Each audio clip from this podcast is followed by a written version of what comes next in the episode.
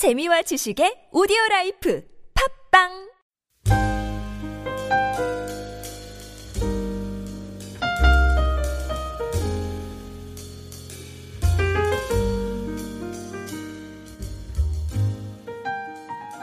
여러분 오늘 본문 말씀은 어제 본문 말씀에 이어서 세라가 스가랴 선지자가 본 네 번째 환상의 내용입니다. 어, 그리고 이 환상의 내용은 대제사장 여호수아와 이 사탄 간에 일어나는 그 영적인 전쟁에서부터 시작하고 있습니다. 스가리아 선지자는 대제사장 여호수아가 여호와의 천사 앞에 섰고 또 사탄이 그의 오른쪽에 서서 그를 막 대적하는 것을 보게 됩니다. 여호와의 천사 앞에서 이 대제사장 여호수아는 이스라엘 백성 모두를 대표하는 그런 존재였습니다. 그런데 이 사단이 이 이스라엘 전체를 그 대표하는 이 대제사장 여호수아를 막 참소하고 있었던 것입니다. 그러니까 이 말은 이스라엘의 허물을 지적하면서 하나님께 이스라엘을 공격하고 있었다는 그런 이야기입니다. 여러분 사단이 하는 일이 어떤 것입니까? 회방자여 대적자인 사탄은 거짓을 말하고 비방하고 고통을 가져오고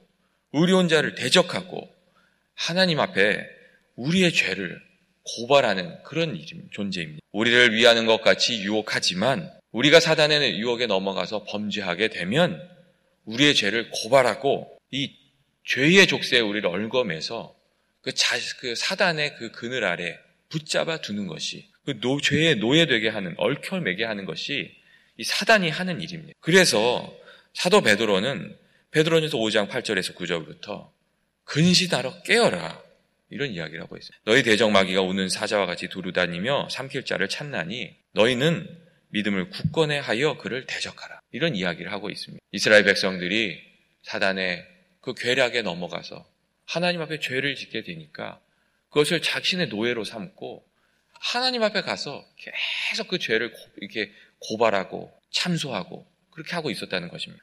그런데 2절 말씀을 보면 하나님께서 이 참소하는 사단을 꾸짖는 것을 우리가 볼 수가 있습니다. 예루살렘을 택한 여호와께서 너를 책망하노라. 이는 불에서 꺼낸 그슬린 나무가 아니냐. 하나님께서 이렇게 말씀하시면서 사단을 이렇게 꾸짖으시는 것을 볼 수가 있습니다. 오늘 우리가 읽은 성경에는 참소하노 저기 책망하노라, 책망하노라 이렇게 두 번 말씀하면서 사단을 꾸짖으시는 그 장면이 나오는데 이 NLT와 같은 다른 성경을 보면 이 장면이 훨씬 더 이렇게 리얼하게 와닿아요. 이 NLT 성경 같은 데서는 어떻게 표현하고 있냐면 이렇게 돼 있어요. 나 여호와가 사단 너의 고소를 받지 않겠다. 이들이 불에서 꺼낸 그슬린 나무가 아니냐. 이들을 고소하는 너를 꾸짖노라. 이렇게 번역하는 말씀을 읽을 수가 있어요. 하나님께서 아주 단호하게 거절을 하시면서 사단을 꾸짖으십니다. 하나님의 말씀에서 이 불에서 꺼낸 그슬린 나무란 의미는 이스라엘의 죄가 있었지만 하나님의 심판이 이미 이스라엘에게 임했고 불 가운데 믿음을 회복한 이들을 회복한 이들을 하나님께서 이제 건지시겠다 하는 그런 말씀입니다. 여러분 하나님께서 이스라엘에게 행하심과 같이 우리에게도 행하지 않으십니까? 우리가 하나님 앞에 범죄하고 주의 길에서 벗어나면 하나님께서 책망하십니다. 하나님께서 우리를 징계하시는데 하지만 그 징계가 자란 자녀를 사랑하는 아버지의 징계와 같아서 자녀들이 회개하기를 기대하면서 책망하시고 또 회개하면서 돌아오면 눈물을 흘리면서 반겨주시는 것이 하나님이십니다. 당자의 귀환을 반겨주시는 것 같이 우리의 귀환을 하나님께서 반겨주신다는 것입니다. 사단이 우리들을 참소합니다. 우리의 죄악을 계속 기억나게 합니다. 그래서 소망 없는 자처럼 살아가게 합니다. 우리가 죄를 지으면 우리들의 마음 가운데 너는 이제 더 이상 하나님의 자녀가 아니라고 계속 참소합니다. 그리고 또 세상을 그렇게 움직입니다. 이 세상, 하나, 이 사단의 손에서 움직이는 세상은 사단이 하나님 앞에 우리를 참소하는 것 같이 우리들의 허물만을 기억하면서 계속 손가락질하고 비웃고 깎아내리고 기회를 더, 더 이상 주지 않습니다. 근데 하나님께서는 그렇게 하시지 않는다는 겁니다. 또 하나님의 사람들도 그렇게 행하는 것을 원치 않으십니다. 사람들은 믿어주지 않아도 하나님은 우리들을 믿어주시고 세상은 기회를 주지 않지만 하나님 기회를 다시 주시고 또 힘을 주시고 이기게 하십니다. 다시 일어나게 하십니다. 정말 넘어진 베드로를 다시 붙들어서 하나님의 사람으로 세워 주시는 것 같이 그렇게 일어나는 것이 하나님의 뜻입니다. 주님의 보혈로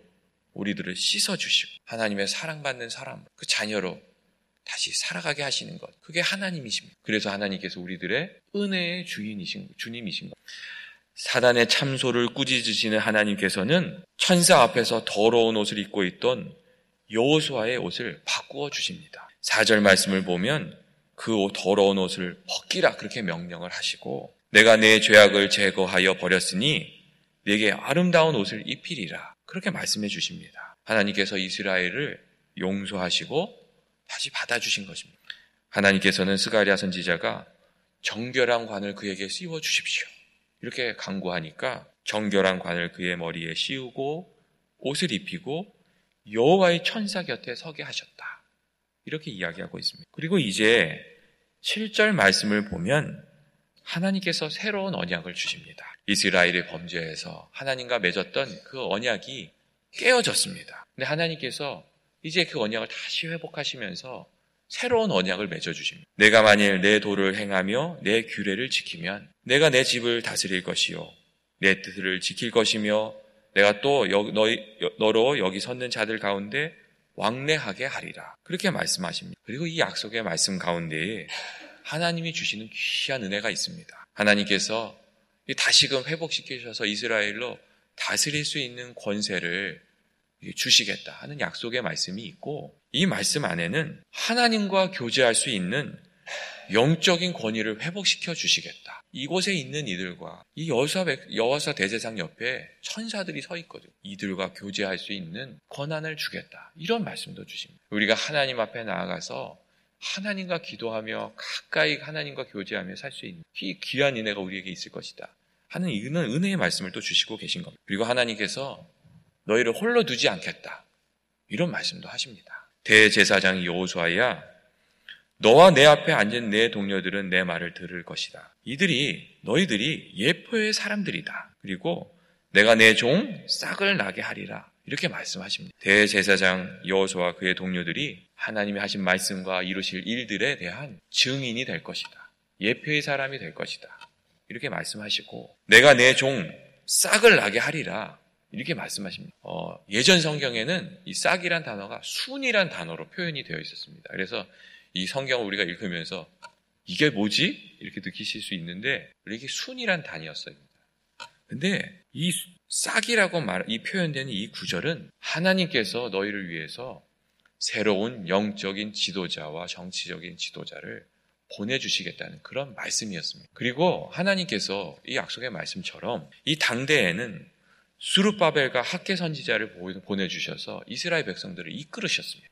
그리고 아주 궁극적인 차원에서 너희에게 이 싹을 보내주시겠다, 순을 보내주시겠다 하시는 말씀은 하나님께서 하나님의 아들이신 예수 그리스도를 보내주심으로 참된 메시아이신 예수님을 보내주심으로 하나님께서 온전히 성취하신 그런 약속의 말씀입니다. 내가 너희들을 사랑하고 너희들이 어, 내 자녀가 되게 하겠다. 그 일을 위해서 내가 한 사람을 보내주겠다. 하나님께서 이 약속을 이렇게 해주셨는데 그 약속이 아주 궁극적인 차원에서 예수님의 예수님을 통해서 십자가를 통해서 이루어졌다는 그런 이야기. 그리고 오늘날에는 하나님께서 주님을 따르는 사람들을 보내주셔서 또 곳곳에서 하나님의 일이 이루어지게 하십니다. 정말 하나님의 사람이 누구인지 분명하게 보여주시고 그 가운데서 은혜 있게 하시고 또 주님을 따름으로 주님이 하셨던 일들을 우리가 이어가게 하고 계신 것입니다.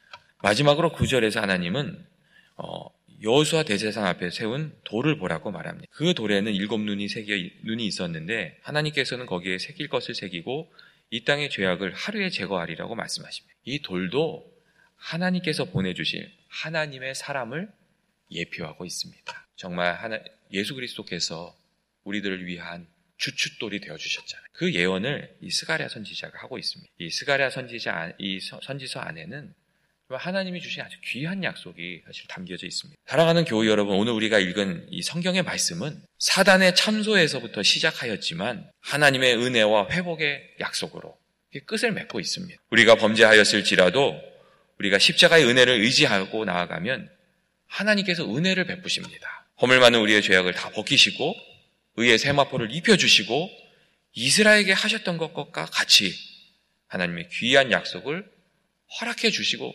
허락해 주신다. 이렇게 말씀하고 있습니다.